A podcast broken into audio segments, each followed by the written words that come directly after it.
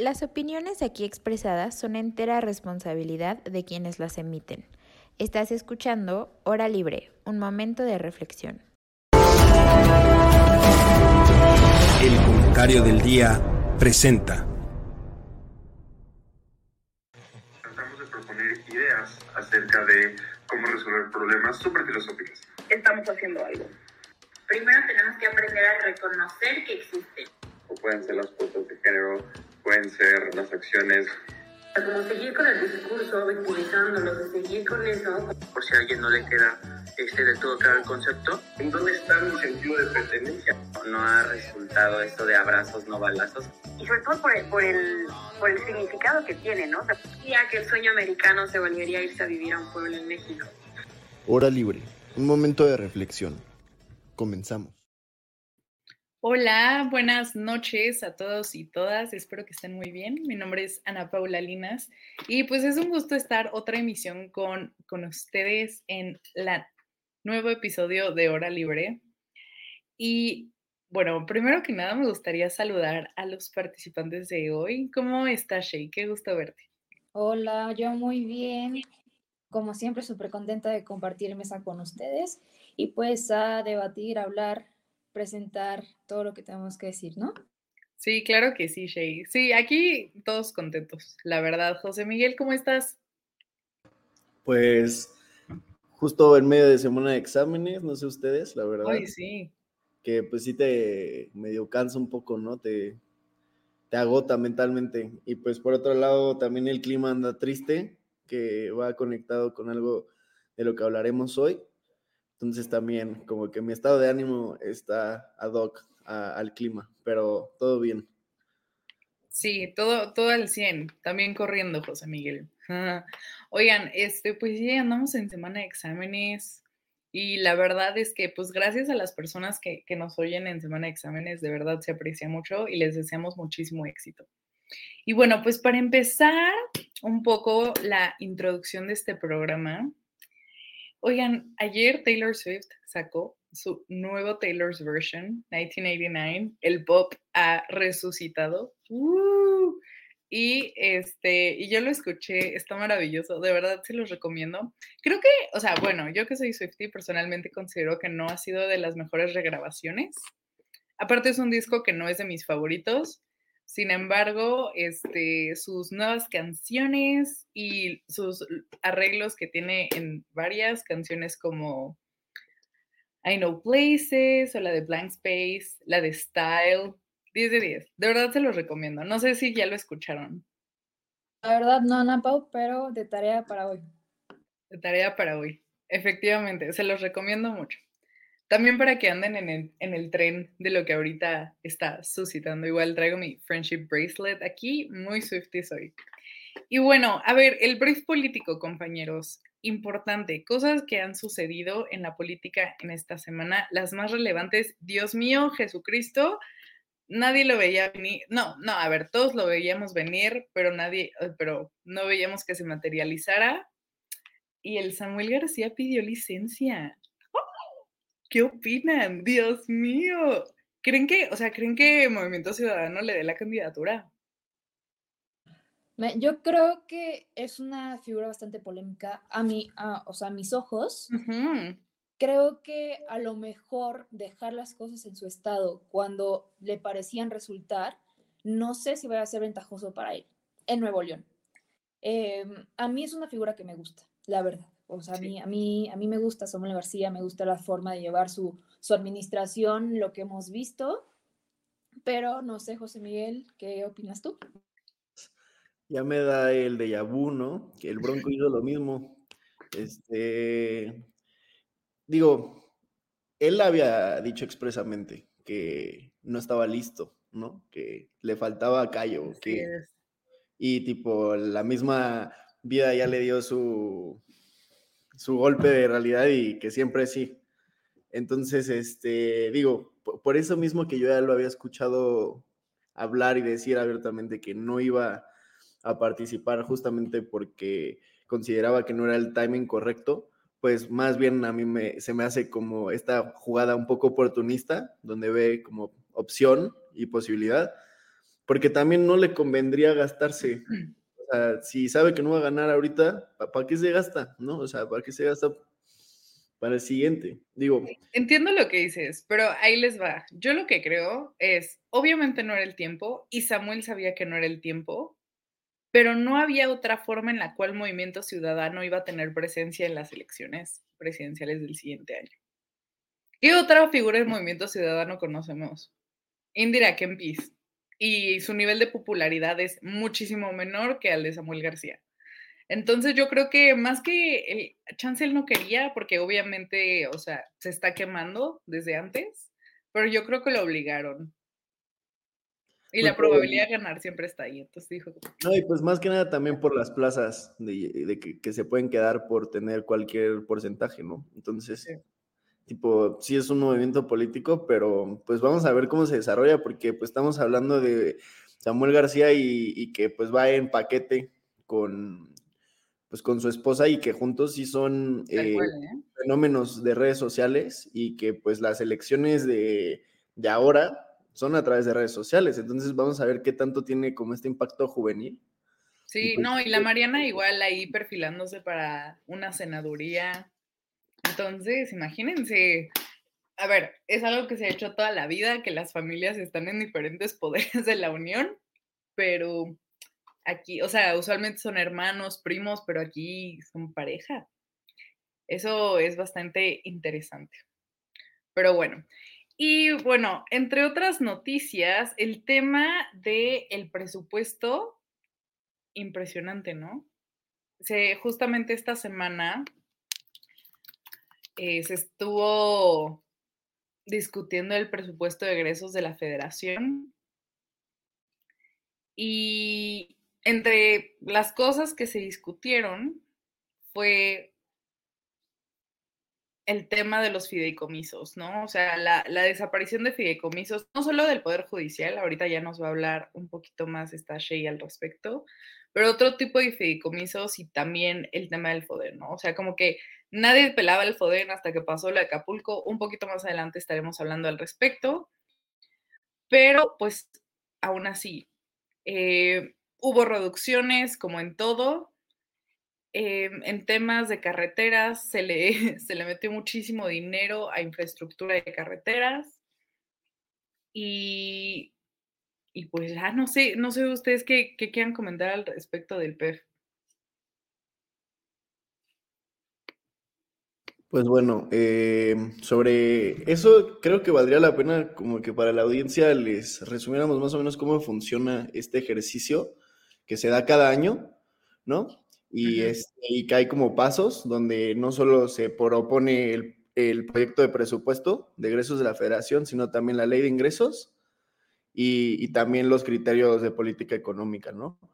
Entonces, este, justa, justamente algo muy interesante, ahorita lo analizamos más, es cómo muchas veces eh, esta aprobación de estos paquetes se dan realmente sin revisarse a profundidad, sin revisar las implicaciones y consecuencias que, que tiene en sí, eh, o sea, el que el Ejecutivo mande estas propuestas, pues porque van de la mano con sus intereses políticos, ¿no? Con el orden público, cómo están, cómo están visualizando, pues, como su transición, ¿no? Porque pues ya van para una transición. Y este, y pues muchas veces más el análisis de estos paquetes más que por mediciones, indicadores, eh, predicciones, que podría ser algo más técnico, se, yo creo que se mete mucho esta parte de intereses políticos, ideologías, que puede causar como lo, que acaba de pasar, que le quitas, eh, quitas los fideicomisos. Se retiran 119 fideicomisos, ¿no? A, a lo largo de esta administración. Y, y, justo como que la gente que vota eh, no tiene injerencia directa en esto, porque les estamos dando esa facultad a, las cámaras eh, a través de nuestro voto indirecto, ¿no? O sea, de alguna forma. Entonces, pues alguien que no tiene como esa preparación, pues jamás se va a enterar que se canceló un fideicomiso, ni qué es un fideicomiso, ni me importa, pues está todo bien, ¿no? Vamos a apoyar a, a los proyectos insignia del sexenio, ¿no? Tren Maya, Dos Bocas. Entonces, o sea, justamente este ejercicio eh, se divide en tres, ¿no? Y la ley de ingresos lo que establece es las formas en las que se va a, recibir, ¿no? O sea... Eh, sí, el tema de los impuestos, ¿no? O sea, ¿cómo vamos a cobrar impuestos? La tasa agravable, el sujeto, el objeto, criterios, ¿no? Y, por otro, y, por otro, lado, el proyecto de presupuesto de egresos, pues va, o sea, te dice de alguna forma el plan de gobierno de ese año, en qué pretenden gastar, a qué secretaría les dan más, a qué proyectos sociales, etc., ¿no? Entonces, eh, hay, hay, un, hay fechas importantes, pero se cierra normalmente el 15 de noviembre. Y, en, años de elecciones, este proceso se cierra hasta el 31 de diciembre, ¿no? Entonces, el próximo año, hasta el 31 de diciembre, vamos a tener muy probablemente como otra vez este, este, este, este, esta actividad presupuestal y, de alguna forma cada año se sube y está ahí con transparencia, que tú puedes ver todos los proyectos y con los ramos y las partidas bien definidas, pero justo es tan técnico y tan grande que pues nadie lo lee y solo se aprueba, ¿no? Sí. Aquí les vamos a dejar un pequeño link del INCO que explica muy bien, hace un análisis justo del presupuesto de egresos de la federación. Y como diría Viridiana Ríos, analista política que me cae muy bien, si no, si una política pública no está en el presupuesto, es demagogia. Y bueno, claramente temas de políticas de género y así han sido demagogia porque no se les ha dado ni un centavo hace mucho. Y simplemente como que para el el porcentaje del día para que se los queden y si les preguntan por ahí, ¿cuánto incrementó el presupuesto del 2024 respecto al 2023? 4.3%. Entonces, ahí hay un ligero incremento. Igual recordamos que el, presupuesto pasado bajó respecto al del 2022, entonces ahorita andamos a la, alza, entonces a ver, a ver qué pasa al respecto. Pero bueno, sin más preámbulo, eh, Shay, cuéntanos, ¿cómo, ¿cómo va el tema del Poder Judicial? Sí, que la semana pasada lo abordamos. Yo creo que agotamos mucho de lo, de lo que se viene hablando, pero como actualización, pues ya lo aprobó el Senado, ¿no? Ya está aprobado por el Senado, ya, y este, uno de los cinco artículos transitorios que a mí me llaman mucho la atención porque nos preguntamos justamente la emisión pasada qué se iba a hacer, ¿no? Con, con estos más de 15 mil millones de, pesos. Y se los leo. Dice, los recursos a que se refieren el transitorio anterior, el cuarto, donde dice, pues más o menos, ahorita se los leo también si gustan, pero bueno, dice, los recursos a los que se refiere el transitorio anterior deberán ser concentrados por concepto de aprovechamiento en la tesorería de la federación y se estarán destinarán por la Secretaría de Hacienda y Crédito Público a los programas que permitan cumplir el Plan Nacional de Desarrollo. O sea, todo lo que venía, o sea, abuelitos, tercera edad y todos esos apoyos, ¿no? Que claramente van a ayudar para, para Andrés Manuel a seguir con su, con su cuento. Discurso, sí con su cuento de miren, todo para el pueblo, nada para acá, todo para ustedes. Evidentemente, campaña política, ¿no? O sea, todo encaminado a 2024, seguir con su, con su discurso, como dijo Ana Pau, de pues vamos todos para los pobres, nada para los ricos, vamos a acabar toda esta élite, porque no son pueblo. Entonces, básicamente eso es lo importante y si gustan, ya pasamos a lo de eh, desastre, lamentablemente de Acapulco. Bueno, a mí rápido solo me gustaría agregar algo. Igual a mí. Eh, para, la audiencia, eh, ya les mandamos ahí los documentos, les dijimos dónde se pueden informar, pero este tema es vital para las finanzas públicas del país y, y realmente las finanzas públicas es la forma en la que el gobierno gasta e ingresa y tiene que tener como esta relación de equilibrio, ¿no? Donde no puedes estar mucho de un lado ni del otro. Y justo el mencionar y el recalcar cómo está la deuda, ¿no? Y cómo ha crecido y, cuánto se ingresa realmente, cuánto se está egresando y, en qué se está endeudando el, gobierno. Se está endeudando en programas asistencialistas, no, no es como que esté invirtiendo en, un, en, algo que le va a retribuir, que, va a regresar esa inversión. Realmente son gastos al consumo. Entonces, bueno, eh, analicen ese presupuesto y realmente hay que criticarlo. O sea, creo que eso es lo que tenemos que hacer, porque pues al final de cuentas, eh, para que haya transparencia también se tiene que exigir, ¿no? Desde nuestro lado. Y justo hay tanto que es muy difícil saber qué es lo que está pasando. 100%. Y del lado de lo que comentaba Shay, impresionante, porque igual Xochitl Galvez, igual para también tirarle hate a todos, ¿no? Xochitl Galvez ahí toda intensa con el tema de los fideicomisos y la morra ni votó. Ni votó, se abstuvo. Yo quedé así con así, un gran gasp, así, ¡ah! ¿qué está pasando? Porque cuando vi las votaciones y vi que estaba, o sea, que no votó y se abstuvo, sí, fue como impresionante. Y también alguien que me le llamó la atención y que también tiene mucho sentido porque eh, pues ella vive de los fideicomisos que le dan salario de por vida a los exministros de la Suprema Corte, pues Olga Sánchez Cordero, ¿no? Que ella dijo como, o sea, obviamente yo estoy a favor del proyecto del presidente, pero en este caso me tengo que mantener coherente con, pues con lo que creo, con lo que, y con lo que viví, ¿no? Entonces, al menos me, me da gusto que se le reconozca eh, la profesionalización que el Poder Judicial tiene. Y bueno, vamos a la noticia más terrible del universo, que es pues el tema de, Guerrero, ¿no?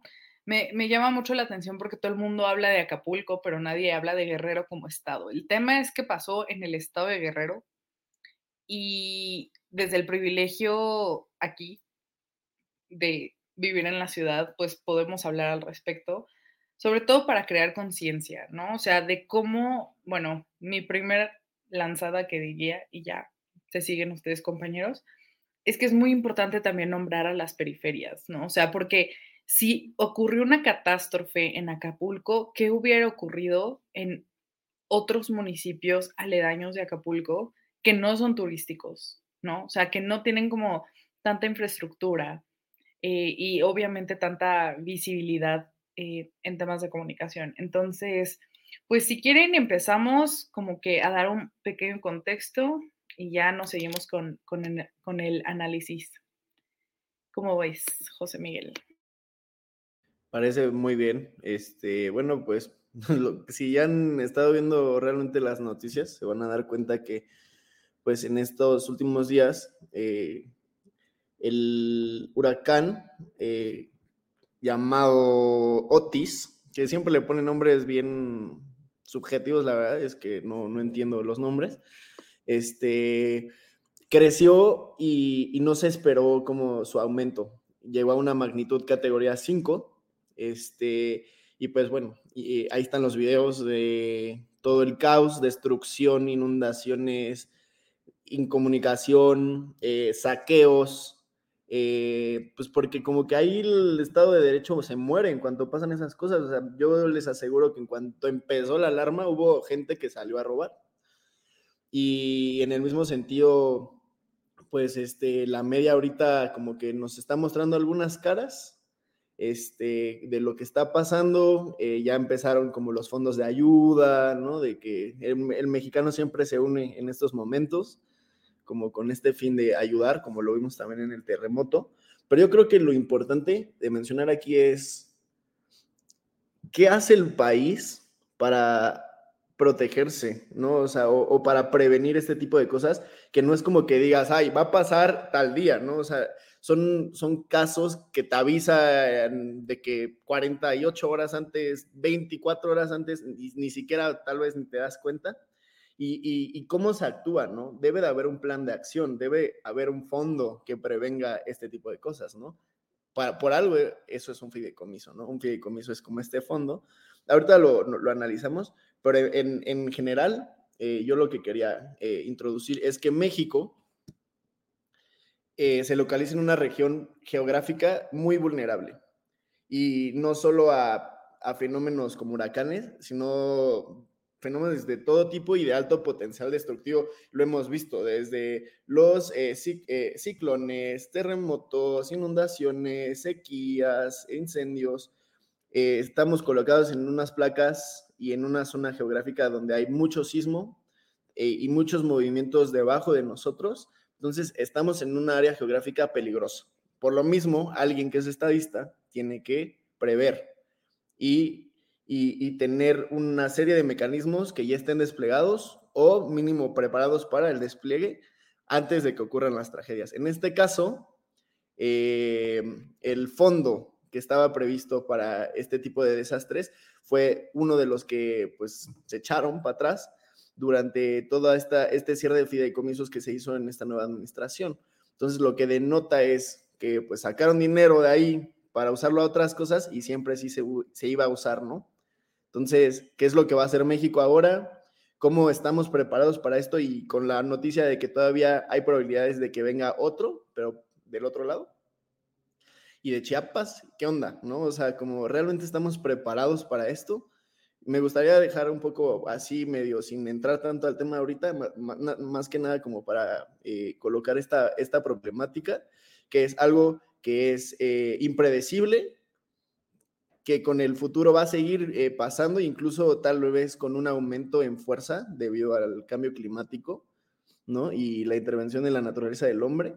Y pues justo, ¿dónde están esos fondos de ayuda? ¿Qué se va a hacer ahora? ¿Qué va a hacer la gente sin casas? ¿No? O sea, ¿qué se va a hacer? Creo que es algo interesante de hablar y no sé ustedes qué tengan que decir al respecto.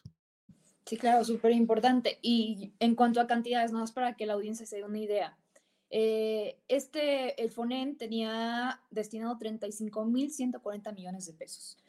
Para 2023, un, o sea, el presupuesto que se aprobó para protección civil y todo eso de desastres y demás es de 17.000 980 millones con un recorte del 21%. Y para 2024 estamos en 17 mil millones 985, 17 mil 985 millones de pesos. Para, o sea, la disminución es evidente, ¿no? Entonces, yo creo que es bastante alarmante que, se, que sea tan a la ligera, se, se extingan como estos medios que tiene el país para responder, ¿no? Y el FONEN, para, para también eh, mencionarlo, se destinaba a dos rubros, a la, a la, ayuda inmediata y a la reconstrucción. Entonces, aquí pues que todos tenemos la duda de cómo se va a... En cuanto a ayuda inmediata, perdón, este, yo creo que no tenemos mucho problema como país, porque yo creo que tenemos como esa cultura de cuando hay un desastre, la ayuda, ¿no? La ayuda civil, este, que... La ayuda internacional también. Claro, este, que se brinda con víveres y demás, que se, o sea, esta, esta reacción inmediata que tenemos como México de responder a cuando hay un desastre, ¿no? Pero en cuanto a eh, reconstrucción es cuando esta ayuda civil como que se va disminuyendo, ¿no? Como que se deja un poquito abandonado el, pues, reconstruir casas, este, reconstruir hoteles, implementar como la economía de nuevo, ¿no? Entonces yo creo que sí es un poco alarmante. 100%, pero ahorita estoy parcialmente en desacuerdo con José Miguel porque José Miguel dice que, que o sea, ¿cómo se puede atender ante algo que no sabes que va a venir? A ver, sí, sí sabía. La gente no sabía porque el gobierno no estuvo este, diciendo que la tormenta que se venía iba a ser un huracán categoría 5 este, y que es la categoría más cañona que ha enfrentado México en la historia.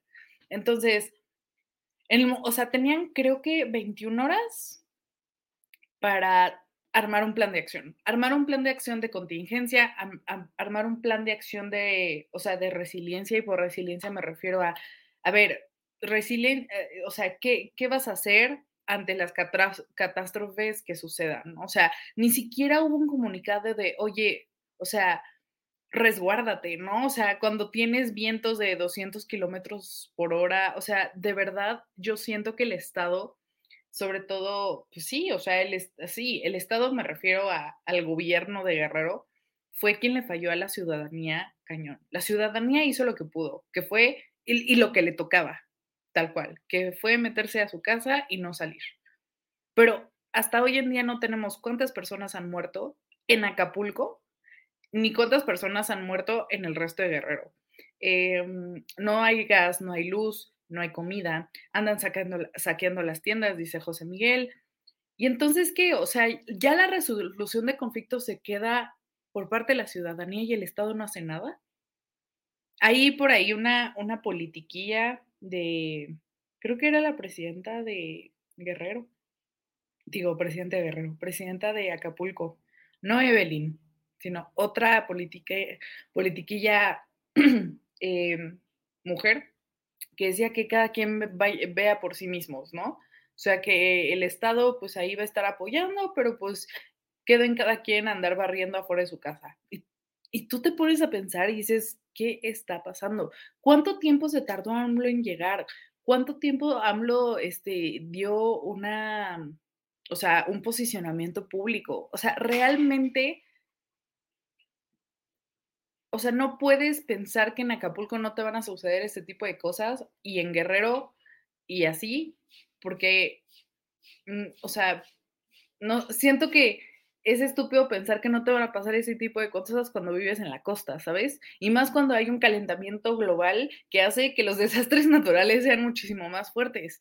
Entonces, a mí, a mí, lo que me preocupa es que, que tal cual el gobierno no exista. O sea, que la acción del gobierno sea nula y realmente la solución al problema de pues sí, que está atravesando Guerrero, solo se resuelva por parte de la ciudadanía.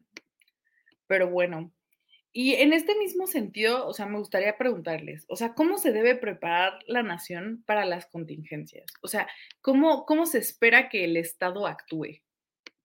Justo con esa pregunta, yo como que te doy mi respuesta, eh, contrarrespuesta, ¿no, Pau? Este, yo no me refiero per se a que no sepan qué va a pasar, sino como justo al saber qué va a pasar, no puedes tener un plan de acción después de que ya te pasó, lo tienes que tener escrito desde años antes. Sí, totalmente. habrá como contingencias que no salga el plan tal cual y se improvisa o se meten cosas y entra el sector civil y, y tal, ¿no? Pero pues es que no veo ese despliegue, una, y dos, se supone que sí existe, ¿no? O sea, eh, está el plan de, defensa nacional, de plan de auxilio de la población civil en casos de desastre, que se denomina como DN13, ¿no? Y es eh, un instrumento militar operativo que pone los lineamientos generales eh, para que el ejército y la fuerza aérea realicen estas actividades de auxilio, ¿no? Pero justo, tú mencionas algo muy importante que es dónde entra la sociedad civil y dónde entra también la parte privada del Estado, ¿no? Eh, justo yo creo que los fideicomisos son esenciales para este tipo de temas, porque tú vas haciendo como tu borreguito y lo vas llenando y dirigiendo a temas concretos, ¿no? O sea, de que, a ver, yo creo que en los próximos años va a haber migraciones masivas causadas por cambios climáticos.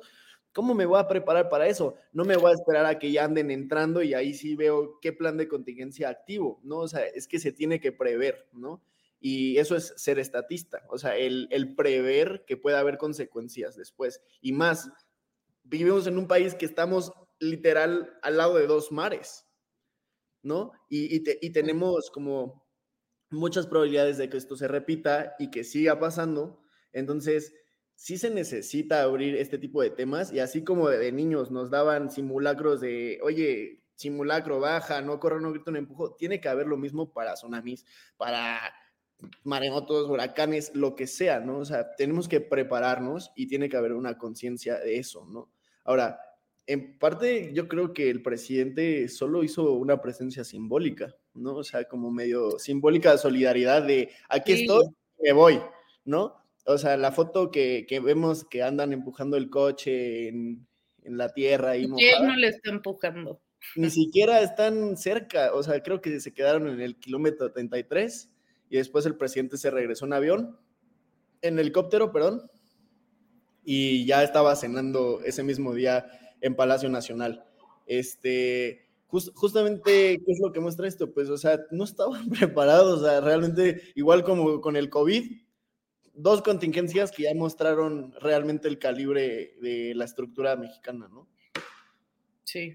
No, igual Evelyn Salgado se presentó ayer en la noche después de dos días de que ocurrió la catástrofe. O sea, es que en qué momento de verdad los políticos se desentienden de una situación así, ¿no? O sea, de verdad no sé qué esperan. Y siento que es un, es un caos ahorita.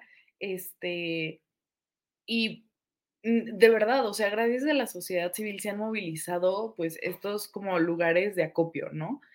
Mi pregunta es, ok, ¿cómo va a llegar eso? O sea, y no, no en plan como de, ay, ¿cómo va a llegar? Sino en plan de, o sea, ¿cómo va a llegar, o sea, ¿cómo va a llegar eso? En un, en un estado, o sea, en un estado donde ya está medianamente organizado, donde ya va a beber luz, este, donde ya se están restaurando, pues sí, o sea, la electricidad, o va a llegar en un estado donde todo el mundo se va a aborazar por la, o sea, por la comida que necesitan, porque no están organizados. De verdad, no lo sé, Shay.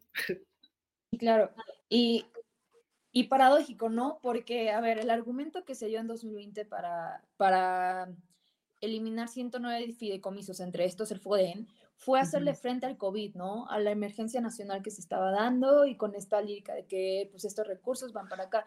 Es paradójico cómo le quitas recursos para acá y se los das para allá sin prever lo que te puede pasar en un futuro. Y yo creo que ahorita lo estamos pagando, ¿no? O sea, sí se los quitaste según tú, según tú, porque pues nadie nos garantiza que realmente se haya hecho así, para hacerle frente acá sin pensar o sin, o sea, sin razonar lo, o sea, lo que, la magnitud que un fideicomiso como el FODEN representaba, ¿no? Entonces yo creo que sí es, ay, perdón, desaparecí. No, ya, pues, te ves bien. Y pues sí, justo, justamente yo creo que no hace coherencia. O sea, yo creo que a los ojos de las personas que están con Andrés Manuel hace mucha coherencia que se les paren y les digan como que, oye, es que estamos aquí haciendo esto y te estamos ayudando y esto. Pero, la, o sea, a la hora de la hora, yo creo que no hace coherencia las acciones que se están dando desde la administración pública con, con, lo que está pasando, ¿no? En Guerrero. Y como, como mencionaste, Napau, pues veremos en los próximos días qué es lo que se va a hacer, cómo se va manejando. Yo creo que ahorita está todo muy reciente y lo importante es atender como los víveres, atender este, pues situaciones de emergencia, ¿no? Desaparecidos, las, las bajas este, humanas y demás. Pero yo creo que a lo largo de este mes, a lo largo del siguiente, pues realmente vamos a ver cuál va a ser la estrategia del gobierno, tanto de Guerrero como a nivel federal, en la reconstrucción del puerto de Acapulco. Y yo creo que va a ser, lo, o sea, como mencionaste Ana hace rato, sí hay muchas comunidades, no, no me queda duda que necesitan ayuda, pero a ver, el ojo, el ojo mediático está en Acapulco, pues por la magnitud de lo que representa Acapulco para México, ¿no? A nivel internacional. Y yo creo que ahí, ahí va a ser como, como el golpe de realidad, ¿no? Por lo menos de los guerrerenses, de que de la ayuda que, va, que, va, que van a este, recibir, ya sea de su, de su administración este, estatal o de la administración este, pública. Entonces yo creo que esperar, ¿no? Para juzgar, esperar. Claro. No, y también, o sea, no va a aventar todo a un lado, ¿no? Y más si ya tienes alerta de que te viene del otro, pues empiezas a evacuar, también empiezas a... No te quedas quieto, aquí la tibieza mata, ¿no? Y, si tienes que tomar decisiones, y, y, pues realmente es que es eso, o sea, que se mueva, ¿no? O sea, de que no importa si es falsa alarma, ¿no? Ya vimos eh, lo que causa el no estar no estar preparado, ¿no? Y algo que a mí se me hace muy interesante es, ¿no creen que el narcotráfico, bueno, los cárteles de van a hacer algo al respecto, mucho más que tal vez el gobierno? Totalmente. Y eso, eso es un riesgo que puede ocurrir. O sea, y en ese momento, obviamente, a ver, no, o sea, no, es como secreto que Guerrero este, es un narco entidad federativa, ¿no? Pero pues más, o sea, obviamente va a haber más incidencia por parte del narcotráfico, pero a mí y lo que yo esperaría que la ciudadanía haga es también que haya un costo político. O sea, que la ciudadanía con esto diga, es que de verdad necesitamos otro gobierno. Y siento que el costo político se va a, se va a dar a través de los votos y primero que nada, esa sería mi conclusión, pero yo, yo, yo de verdad espero que esta situación tenga un costo político fuerte contra el gobierno en turno. Claro, tienes toda la razón, Pau. Este, justo, de, dependiendo de cómo se reaccione, se va a dar como este costo político que mencionas, ¿no? Como este castigo si no se reacciona, y más para, a ver, va todo conectado, ¿no? Más para 2024. O sea, pretendes, pretendes eliminar en el Poder Judicial un fideicomiso para dar apoyos y demás, y demás, y demás.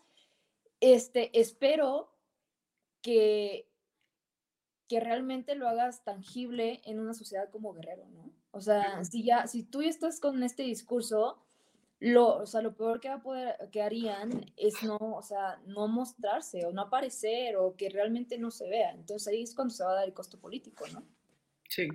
sí y, que es un tema tan delicado que se entiende por qué se, se, toma con pinzas. No sé si han visto The Crown, pero hay una parte donde explota una mina y ah, literal como que encierra a un pueblito minero, a una escuela, y pues es como una imagen, un shock cultural para la sociedad y que pues justo, o sea, dices algo y te van a linchar, no dices algo y te van a linchar también, ¿no? O sea, justo la forma en la que se hace el approach ante cosas tan delicadas sí habla de un buen líder, ¿no? O de, un, o, de alguien con...